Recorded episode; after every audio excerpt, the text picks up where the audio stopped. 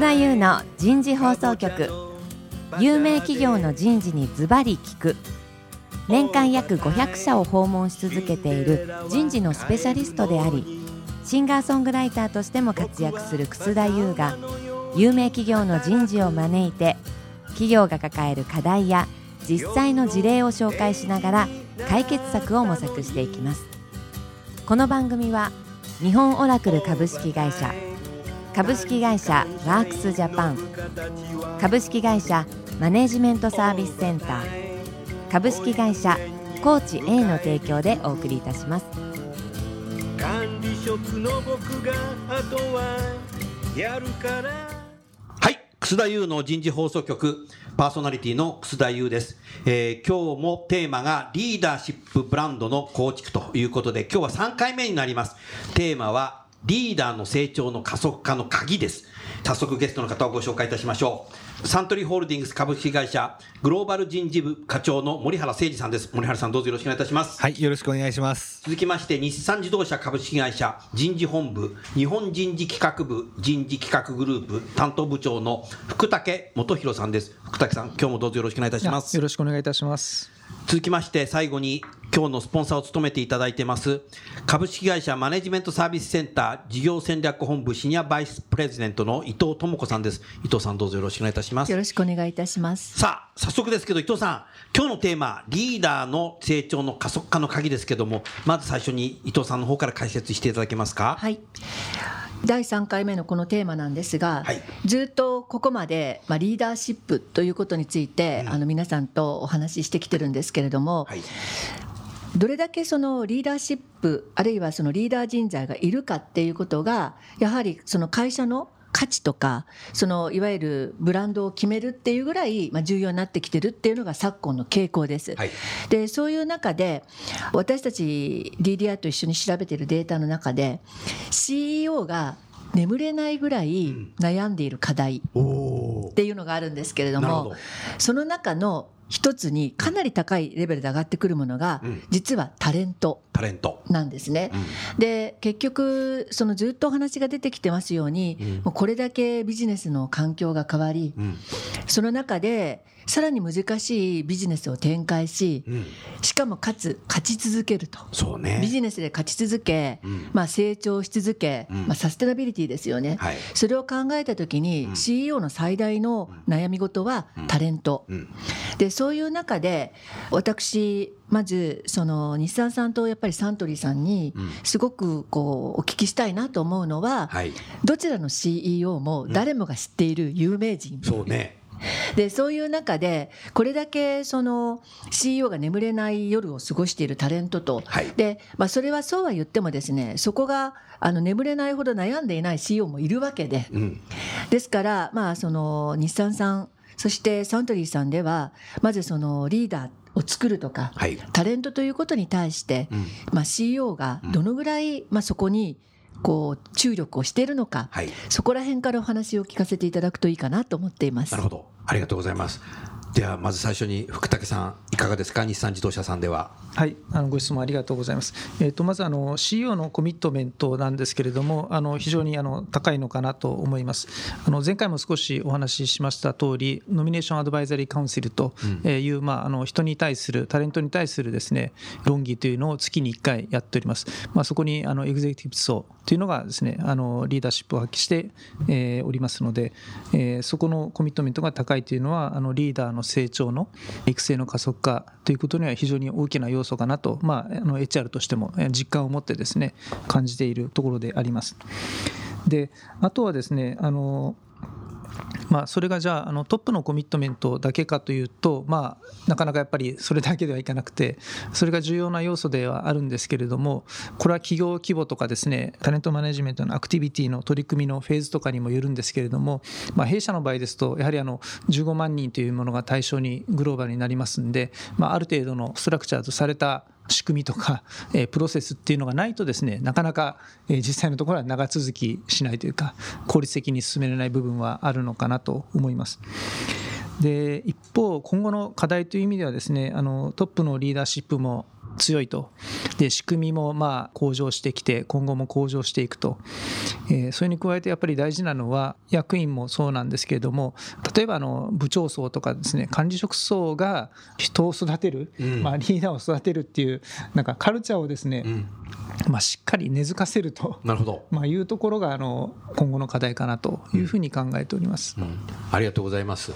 じゃあ続きましてサントリーさんいかがですか？森原さん。はい、まあ、CEO のコミットメントということで、はい、ちょっとまあやや CEO という広く捉えたときに、うん、やっぱり昨今、すごくそこの関心だとか、時間のかけ方っていうのは高まってると思ってまして、なるほど。いくつかエピソードをちょっとご紹介しますと、はい、例えばその選抜研修の際に、はい、えっとまあ、アクションラーニングの答申というところを、まあ、CEO がきちんと受けて、そこに対してコメントをし、はい、いいものがあれば即、まあ、GO と。っていうようなことを、えー、昨今してくれていたりとかですね。はい、で、まあ、あとは、あの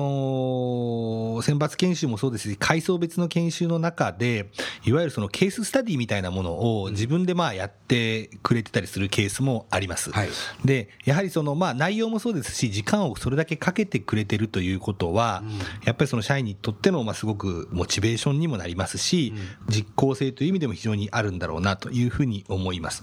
うん、で、あのもう一つはですね、まあ、サントリーが大事にしている創業の精神ですね、はい、ここを、まあ、創業家のメンバーからしっかり伝えていくというのも、我々は意識して今作っているところでして、はい。えーと、いろんな研修、もしくはそのいろんな場の中で、うん、創業の精神を創業者が語っていくと。はい、今、あのー、の創業家の一人はですね、うん、えっと、各部門、それからも各拠点を一つ一つ回って、自分たちの家の成り立ちであるとか、そこで大事にしてきたものみたいなのを、うん、しっかり話をするという、まあ、セッションを設けてくれてまして、まあ、そこはやっぱりすごくいい話かなというふうに思ってます。はい、で、あともう一つは、ちょっとまあ、私個人の話ですごく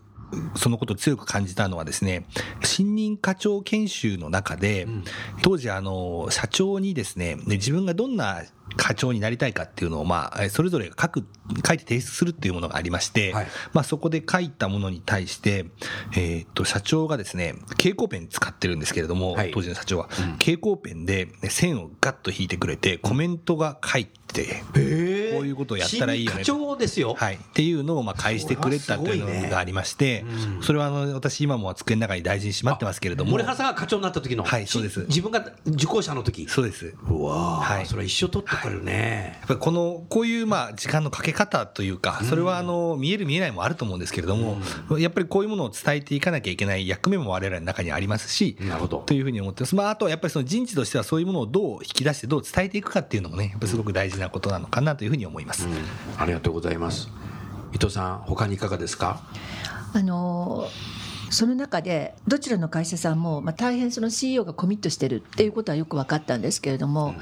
今もう一つそのすごく重要な、はい、えー、課題が出てきたんですけれども、結局部長とか現場のマネージャーが、うん、まあ、その部下を育成するというか、うん、まあ、リーダーを作っていくと、はい、まあ、ある会社さんではやはり自分の会社のリーダーを作るのはリーダーであるというような考え方もあって、まあ、その要するにリーダーを作っていくカルチャーをどう作るか、うん、でそこで結局私たちなんかもすごくそこが難しいテーマになるんですけれども、CEO はコミットしました。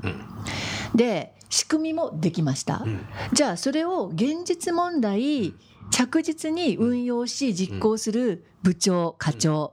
の人たち、じゃあその人たちが、まあ、その自分の配下の人材をリーダーとして育てていくことに対する責任、つまりアカウンタビリティそういうものをこうどうやって持ってもらうのか、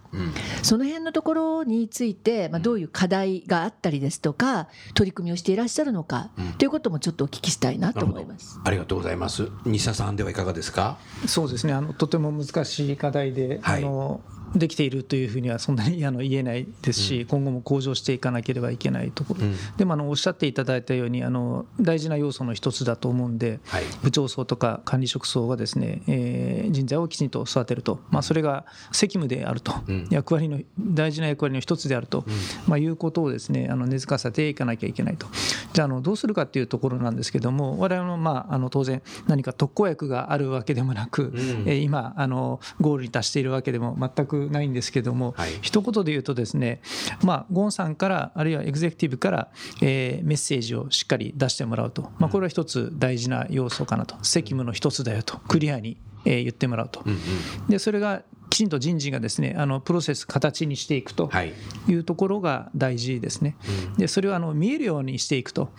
例えばこれはちょっとリーダーシップとは少し外れるんですけどもダイバーシティに関するあのステアリングコミッティとかやってるんですね、あるいはエグゼクティブ層があのタウンホールミーティングっていうのをやるんですけれども、それもあの全従業員ですねこうイントラネットとかでまあ配信すると。そうするとまあ人を大事にするとか育てなきゃいけないっていうあのメッセージをですね、えー結構な量頻度でですね発信していくと、しかも、えー、忙しい役員が、まあ、それをやっていると、まあ、いうところをですねあの仕掛けとして、まあ、あの HR と広報がですね連携しながら伝えていくと、まあ、そんな結構地道な活動もしてますし。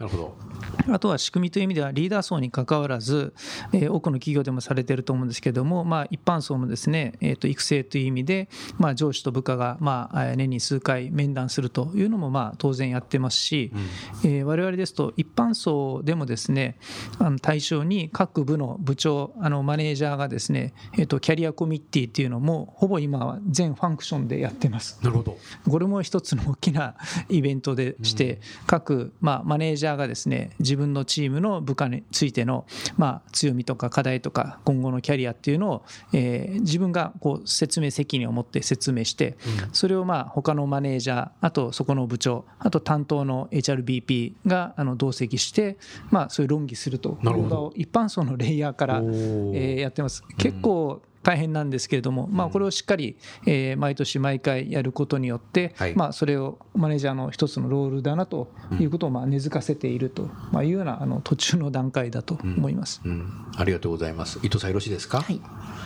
サントリーさんではいかがでしょうか？はい。福武さんもおっしゃったのはやっぱり非常に答えがないというか我々の永遠の課題の一つだと思うんですけれども、はい、人事の活動全般に言えることだと思いますがそのいわゆる我々地上戦とまあ空中戦みたいな言い方をしたりするんですけど地上戦と空中戦、はい、どうまあこう網をバサッとかけていくのかっていうことそれはまあ空中戦ですね。うん、で、ね、あとはしっかり地上戦でこう根付かせていく、うんうん、こう点にしていくということも含めてですね、はい、まあ、そんな観点でちょっと話をしますと、はい、当然あの空中戦の仕掛けも大事で、うん、人材育成というものを、まあ、前回、前々回申し上げたリーダーシップコンピテンシーというものの中に人材育成というものを、はい、まあ、一つ立てると、はい、っていうのももちろん一つのメッセージですし、キャリアビジョンという上司と部下が、まあ、部下のまあなりたい姿を中心に話をしていくという場のアウトプットの一つに、うん、えー、管理職層になると、うん、まあ、自分の、えー、っとサクセッサーですねを自分で書くもしくはそれを上司がさらにそこに付け加えるという、まあ、仕組みを入れてるんですね、うん、ですので、まあ、バイネームで考えていく中で育成力みたいなのを高めていく、はい、それは、えー、っとどう育てていくのかっていうところに通じていく部分だと思いますし、まあ、あのそういった仕組みが一つあろうかと思います。はい、であとはですねその地上戦のところもやっぱりすごく大事で、うん、昨今やっぱりそのどう育てていいかわからない。うん、どういうふうにこう育てていくのか意識をもどう持っていくのかと,、というのがやっぱり人もなかなか、うん、仕事の量も増えて多様な人をどう管理していくかということを考えたときに、うん、以前ほど時間を割きにくくなっているのも事実だと思うんですね。現場はそうでしょうね。でその中で、えっとまあ、部長がやっぱり課長を、うん、課長がメンバーリーダーを、でリーダーがメンバーをという連鎖を、どこかのボタンをやっぱり押してあげなきゃいけない、なるほど。えー、という思いはありまして、今あのまさにその人事の中で、えー、そういった課題認識の中からどのボタンをどう押すかと、はい、っていうことを空中戦ではなくて、地上戦でどう動かしていくかというのをちょっと今考えているところでありますと。はい、はいありがとうございます。伊藤さんいかがですか？あのその中で、まあ今日ってもう一つのテーマが加速化。加速化ね。なんで、そうそう。まあおしなべてというか全体的にどうやってリーダーを作っていくかっていうテーマと、うんうん、そのリーダー人材を作っていくときにやっぱり各社さんいろいろ考えられるのは、はい、まあ、民主的つまりおしなべて全体に底上げをするのか、あるいはやはり加速化っていうことを考えると、うん、ハイポテンシャルプールを作るのかと、でこれは是か非っていうことは抜きにして、まあ、その辺はどういうふうにお考えになってやってるのかっていうこともちょっと皆さんに共有していただければと思います。なるほど。じゃあまず最初にサントリーさんいかがですか？ここはですね、まあ、答えから言うと両方バランスよくもしくは両方の効果を最大化しながらマイナスをちょっとどう減らしていくのかというのを常に両にらみで考えていかなきゃいけないなと思っています、うん。うん、ただこれまでの動きみたいなところをちょっと遡ってみるとやはり基本的にはまあ民主的っていうんですかねそのおしなべてというものからあえて差をつけない。差をまあ見えるようにしないということも念頭に置きながらどう全員力を発揮していくかというスタンスでまあ物事を動かしてきたのをやっぱさすがになかなかそうはいかないと、でそのやっぱり一つのきっかけは、えー、とグローバルに活躍できる人材をやはり日本からどう輩出していくかという命題を突きつけられた時に、今までのおしなべてではなくて、やはり重点投資という考え方に立たざるを得ないという現実があろうかと思います。はい、ただし、まあ、その中で我々がやはり意識しているのはその、えー、機械の平等ということだけではなくて手を挙げる仕組みですね。手を挙げる仕組み、はい。うん、いろんなチャレンジを自分でできる、うん、でそのためにはもちろん現業の成果も出さなきゃいけないですし、ね、自分で努力もしてもらわなきゃいけないですけれども、そう、ね,、いう道を、できるだけいろんなところに残す、うん、そういった上でのまあ重点投資と、うん、っていうのが我々のまあ大事にしているサントリーの良さ。もしくはそのそういったところを大事にしながら両方どうバランスさせていくかと。いうところに対する一つの答えかというふうに思います、うん、なるほど。ありがとうございます。では日産自動車さんでいかがですか？はいえーと、我々もですねあの答えは両方だということになると思います、うん、ただあの対象によってあの考え方とやり方を分けているということです、はい。はい、まずあのリーダー層については、うん、あの日産自動車はまあ選抜という考え方をまあクリアにとっている、はい、えー、部類に入るのかなと思います、うん、ただの選抜といってもですね当然あのキャリアコーチがその人を見ますし上司の評価も参考にしますし、あとコーポレートの、えー、 NAC にかけるコーポレート HPP という人はですねキャリアコーチとその出身部門の役員ビジネスリーダーがイエスというだけでなく、うん、他のファンクションのえと役員にもインタビューして、まあ、彼は確かに知ってる知ってる働きを知ってるとか、まあ、初めて会ったけど、えいいよねと、まあ、いうようなクロスの validation をするようにしてます。で加えて大事なのはあのやっぱり本人の career aspiration というのをしっかり聞いてるんですね。やっぱりビジネスリーダーになりたいか否かと、そこは選抜だけじゃなくて、まあ、本人の意思というかそうだ、ね、まあ、そこを民主的といえば民主的ななるほど。いくら優秀な方であっても、役割の発揮の仕方としてビジネスリーダーがいいのか、そうではない expertise leader がいいのかっていうのはありますんで、そこはあのキャリアコーチが行う面談の中で、まあ、しっかり聞きますし、まあ、それをまあシェアしていくというようなプロセスをまあ選抜の中でおいても取っています。でもう一つあのビジネスリーダーでないところはやっぱり当然あの全体の底上げっていうのがサントリーさんがご指摘されましたようにあの必要だなと。はい、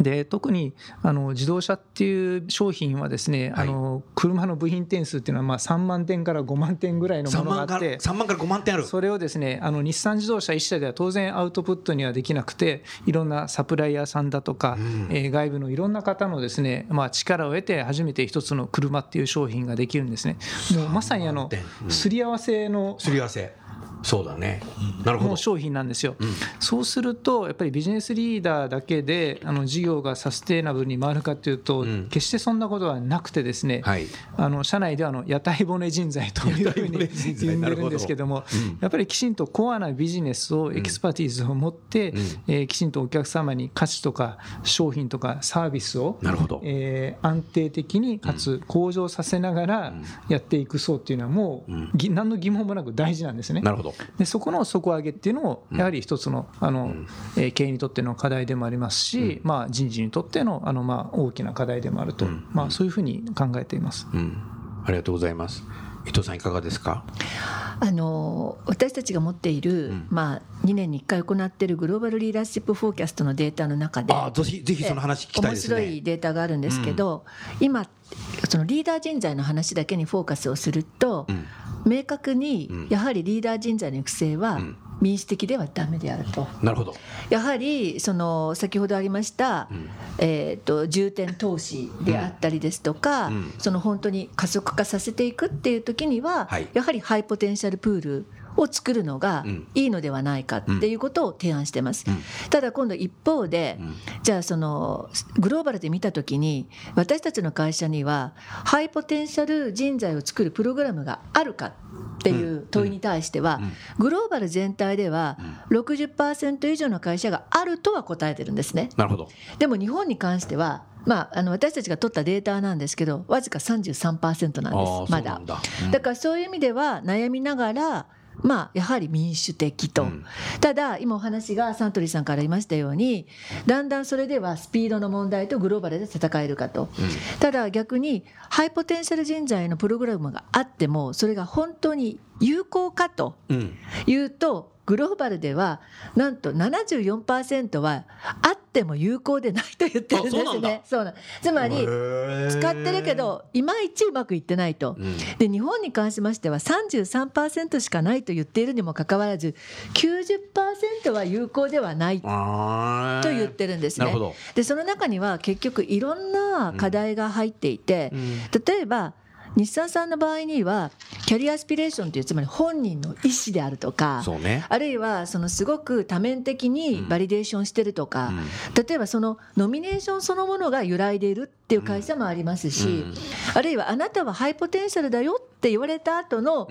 キャリアパスが全然ぐずぐず。ああなるほどなるほど なるほど。その後投資したんだけれども、うん、じゃあどういうジョブチャレンジを与えるのか、誰がメンターコーチするのかっていうところが動いていないがために、高い投資をしている割には。成果が出ないと、なるほど。でそういうところでいくと、逆に日産さんはこれやりだして長いと思うんですね。でこれをやっていて成功のポイントは何かとか、あるいはまだ課題は何かっていうところは、多分すごく皆さん聞きたいと思います。なるほど。なるほど。はい、ありがとうございます。えっ、ー、とおっしゃっていただいた通り、あの我々もトライアンドエラーでやってきてるんですね。で、あの前回が前々回に申し上げた、今はあの日本人ビジネスリーダーの育成っていうのが一つの課題になってるんですね。はい。で、それはあのグローバルに事業も、えー、プロセスもマネジメントもやってきたんだけど、まあ振り返ってみるとキーポストに、えー、日本人のビジネスリーダーがついていないとか、うん、そういうのタレントプールもリッチでないというのが経営課題になっていると、うん、じゃあなぜですねあのそのルート構造やってみたんですよ。そうすると日本人ビジネスリーダーが育たなかった理由っていうのが3つあると。これはあのご質問の加速化っていう意味で、うん、で、えー、と3つっていうのはですねやっぱり1つはあの海外のあの社員と比べると日本はやっぱりまだまだ、えー、と新入社員がですね、まあ、当社は中途採用もやってますけど、まあ、新卒で入ってくるっていう方があの一定数いますので、うん、えー、やっぱり新卒の方っていうのはまあ社会経験がないわけですね。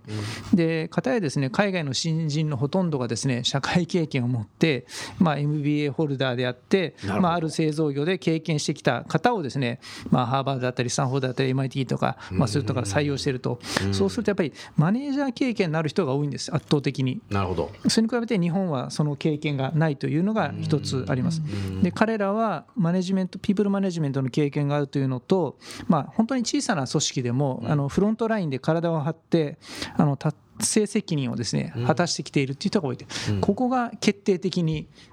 えー、と日本の、えー、若手と違うところっていうのがあのルート構図で、まあ、改めて明らかにした1つ目ですね。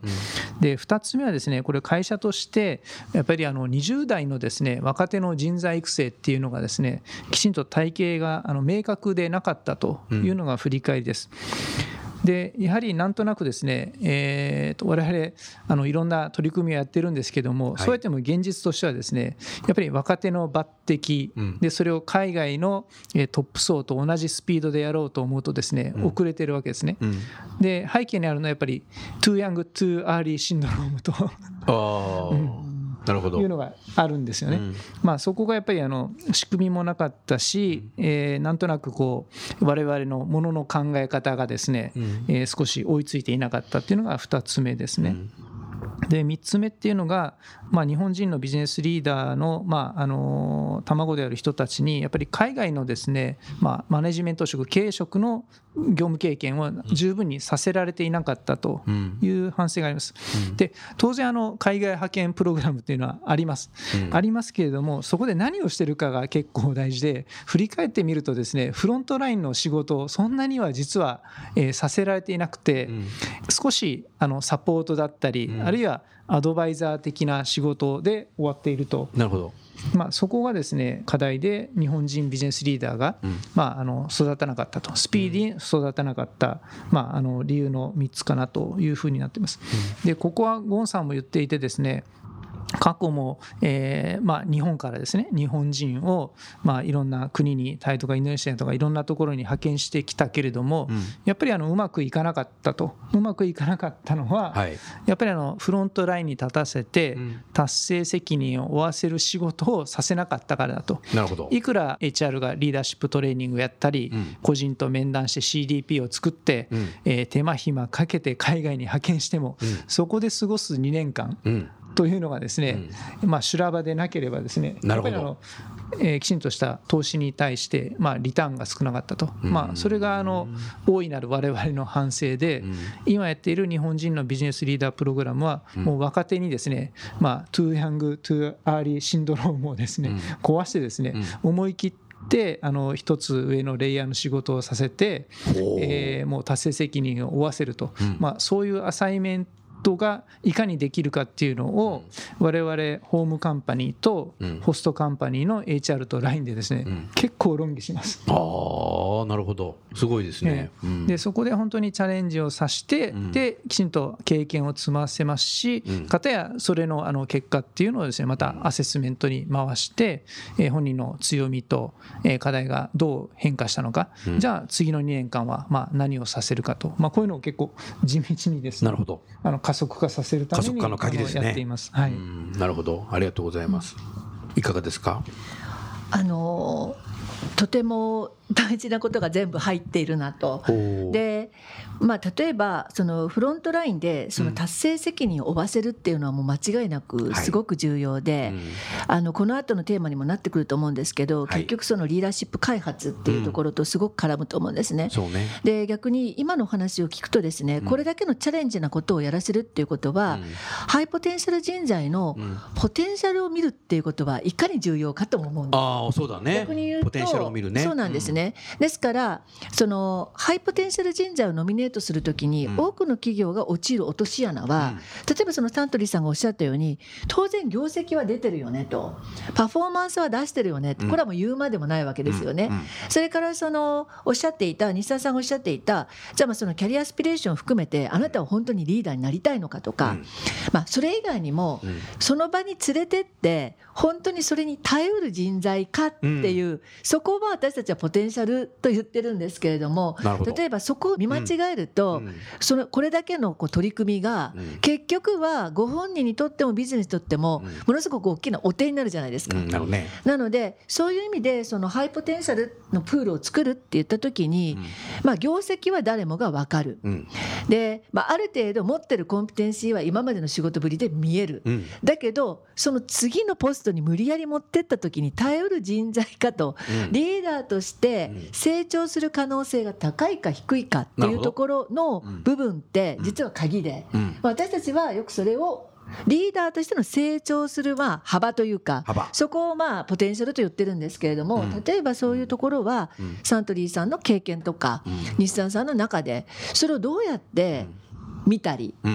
考えたりするかっていうところは大事なのでどうしてらっしゃるのかなと思います。うん、森原さんいかがですか、うん、なるほど。あのー、今の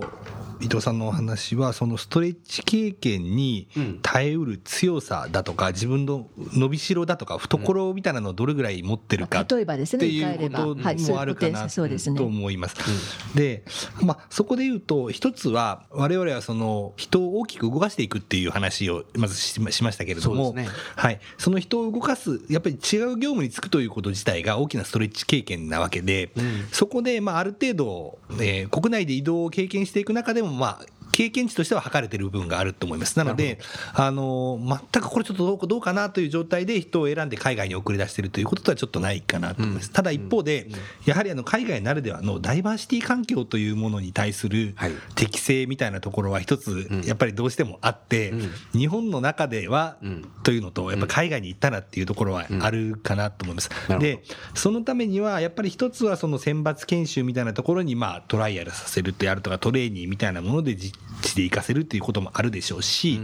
であのやはり我々の中で大事にしなきゃいけないのはその人材交流も含めた海外の人と仕事をする経験っていうのをどんどん作っていくっていう中でその人を見ていくっていうことを、これは国内にいても全然できる話ですので、まあ、そういったところで測っていくっていうことかなというふうに思います、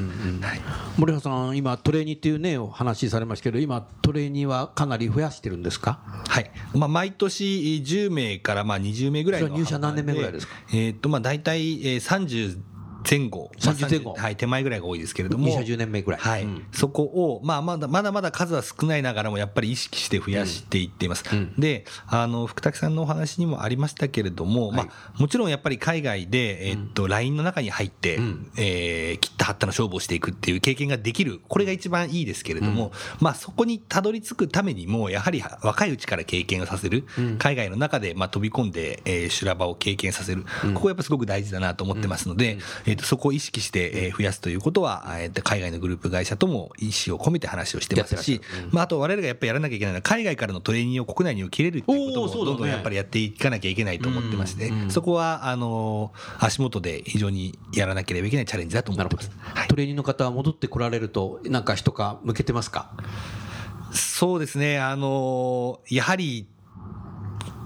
その人の経験に根ざした大きな成長というんですかね、うん、ちょっとこう非連続なところというのはありますし、うん、ちょっとご質問とそれるかもしれないですけれども、やはりそのトレーニーのまあポストというか、その現地の人に受け入れて喜んでもらうっていうのもやっぱりすごく大事な話で、そう,、ね、そういう意味で言うと、えっと、我々のまあ企業文化と関連するのかもしれないですけれども、はい、えっと、現地に飛び込んで自分で仕事を取って、そこでこうなんとか喜んでもらう、自分をこう高く売り込む、みたいなところをやってくれてるトレーニーが多くて、それがまあ次のポジションだとか受け入れにつながってるっていうサイクルが回り始めてるのは手応えの一つだと思います。いいですね。ありがとうございます。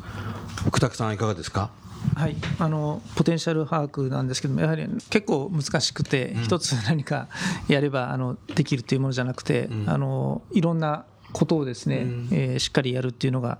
必要な避けては通れないところかなと思います。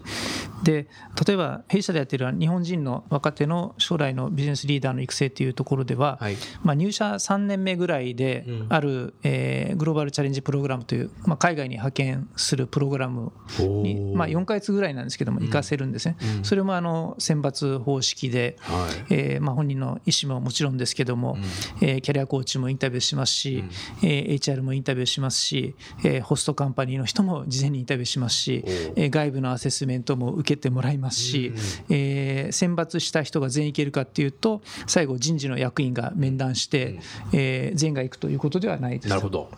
で、まあ、それはたかだかあの数か月の経験なんですね。でそこで一回やっていただいて帰ってきたらそれで終わりじゃなくて次の一つ上のレイヤーのプログラムに入る入らないっていうまあジャッジをするんですね。だからポテンシャル把握を結構何層にも分けてですねまあ何年にもかけてやっていると。でグローバルチャレンジプログラムの次はまあ帰ってきてあ確かにパフォームしたねと。でポテンシャルがありそうだねと。まあそこでようやくありそうだねぐらいです。3年目4年目なんで。なるほど。で次はえー、さらに修羅場をあの踏ませるために、えー、他の部門に生かしたり、うん、あるいは別のリージョンに生かしたり、うん、であの共通のあれはフロントラインのチャレンジングな仕事につけると。でそこで2年やってもらいます、うん、でそこでまた PDCA 回して結果を見ます。なるほど。でまたもう2年やります。でそれで、えっと、30代、まあ、30になるぐらいまでに、その3つを回して、本当に将来のビジネスリーダーに、えなりうる人材かっていうのを、まあえー、数年かけてやっていくと、やっていく。まあ、いうようなことをやってます、ね、なるほど。福武さんそれはでもあれだね。世界で活躍するスポーツアスリートを育成してるのとなんか似てるなというふうに今思ったな。森森原さんどうですか？そうですね、ね、あの手間暇かけて選びながら英才教育をして、英才教育してね、はい、うんなるほどな、ね、オリンピック選手養成してるって感じだな。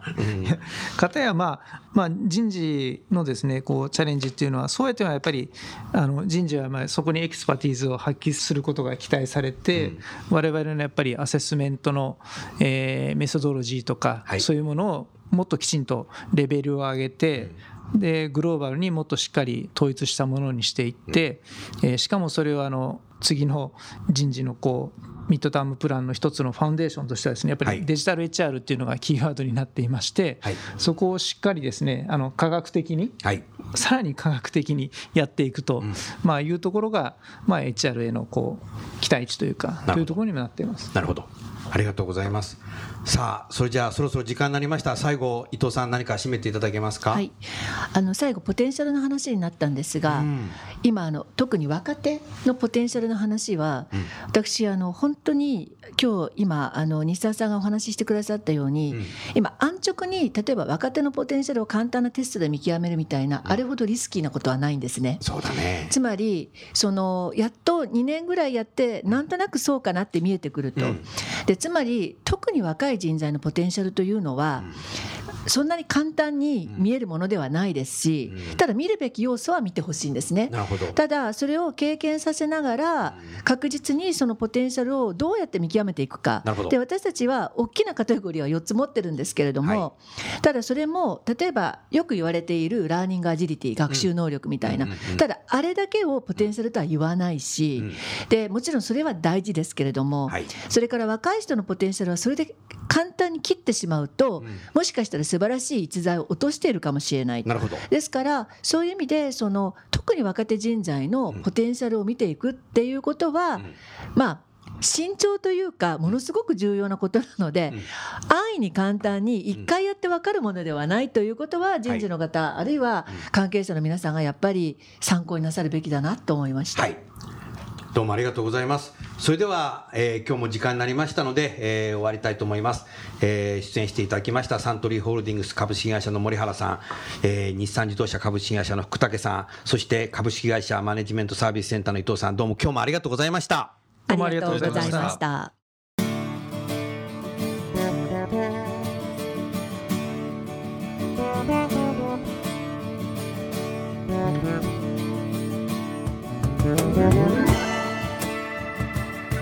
えー、本日も番組をお聴きいただきましてありがとうございました、えー、ただいま聴いていただいている曲は私のサードアルバムです、えー、12月1日発売の The Times Will Change 時代は変えられる、えー、Amazon タワーレコードオンライン HMV ツタヤ楽天ブックス等々で、えー、販売していますのでどうぞよろしくお願いいたします。曲名だけをご紹介しましょう。若者の時代あなた育児なし感情労働。輝け飛び出せグローバル人材目標管理の歌承認 Way Way Way そして最後に The Times Will Change です、えー、どうぞお求めいただいて聴いていただきたいと思います。よろしくお願いいたします。過去に全くとらわれることなく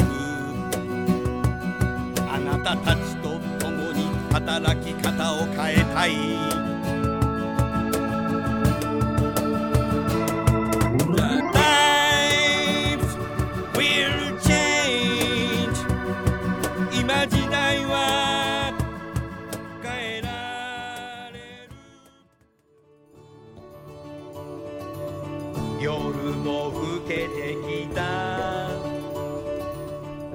今回のお話はいかがでしたか？楠田優の残業イルミネーションとともにエンディングといたします。この番組は日本最大級の人事ポータルサイト HR プロのウェブサイトからもお聞きいただくことができます。HR プロでは人事領域に役立つさまざまな情報を提供しています。ご興味がある方はウェブサイトをご覧ください。この番組は先進テクノロジーで企業の人事業務を革新する日本オラクル株式会社。企業の人材採用支援キャリア支援を通じて人と企業の持続的な成長と価値創造に貢献する株式会社ワークスジャパン。企業の人材戦略人材育成のプロフェッショナルカンパニー。株式会社マネージメントサービスセンター。エグゼクティブ向けのコーチングを提供する株式会社コーチ A の提供でお送りいたしました。それでは来週もお楽しみに。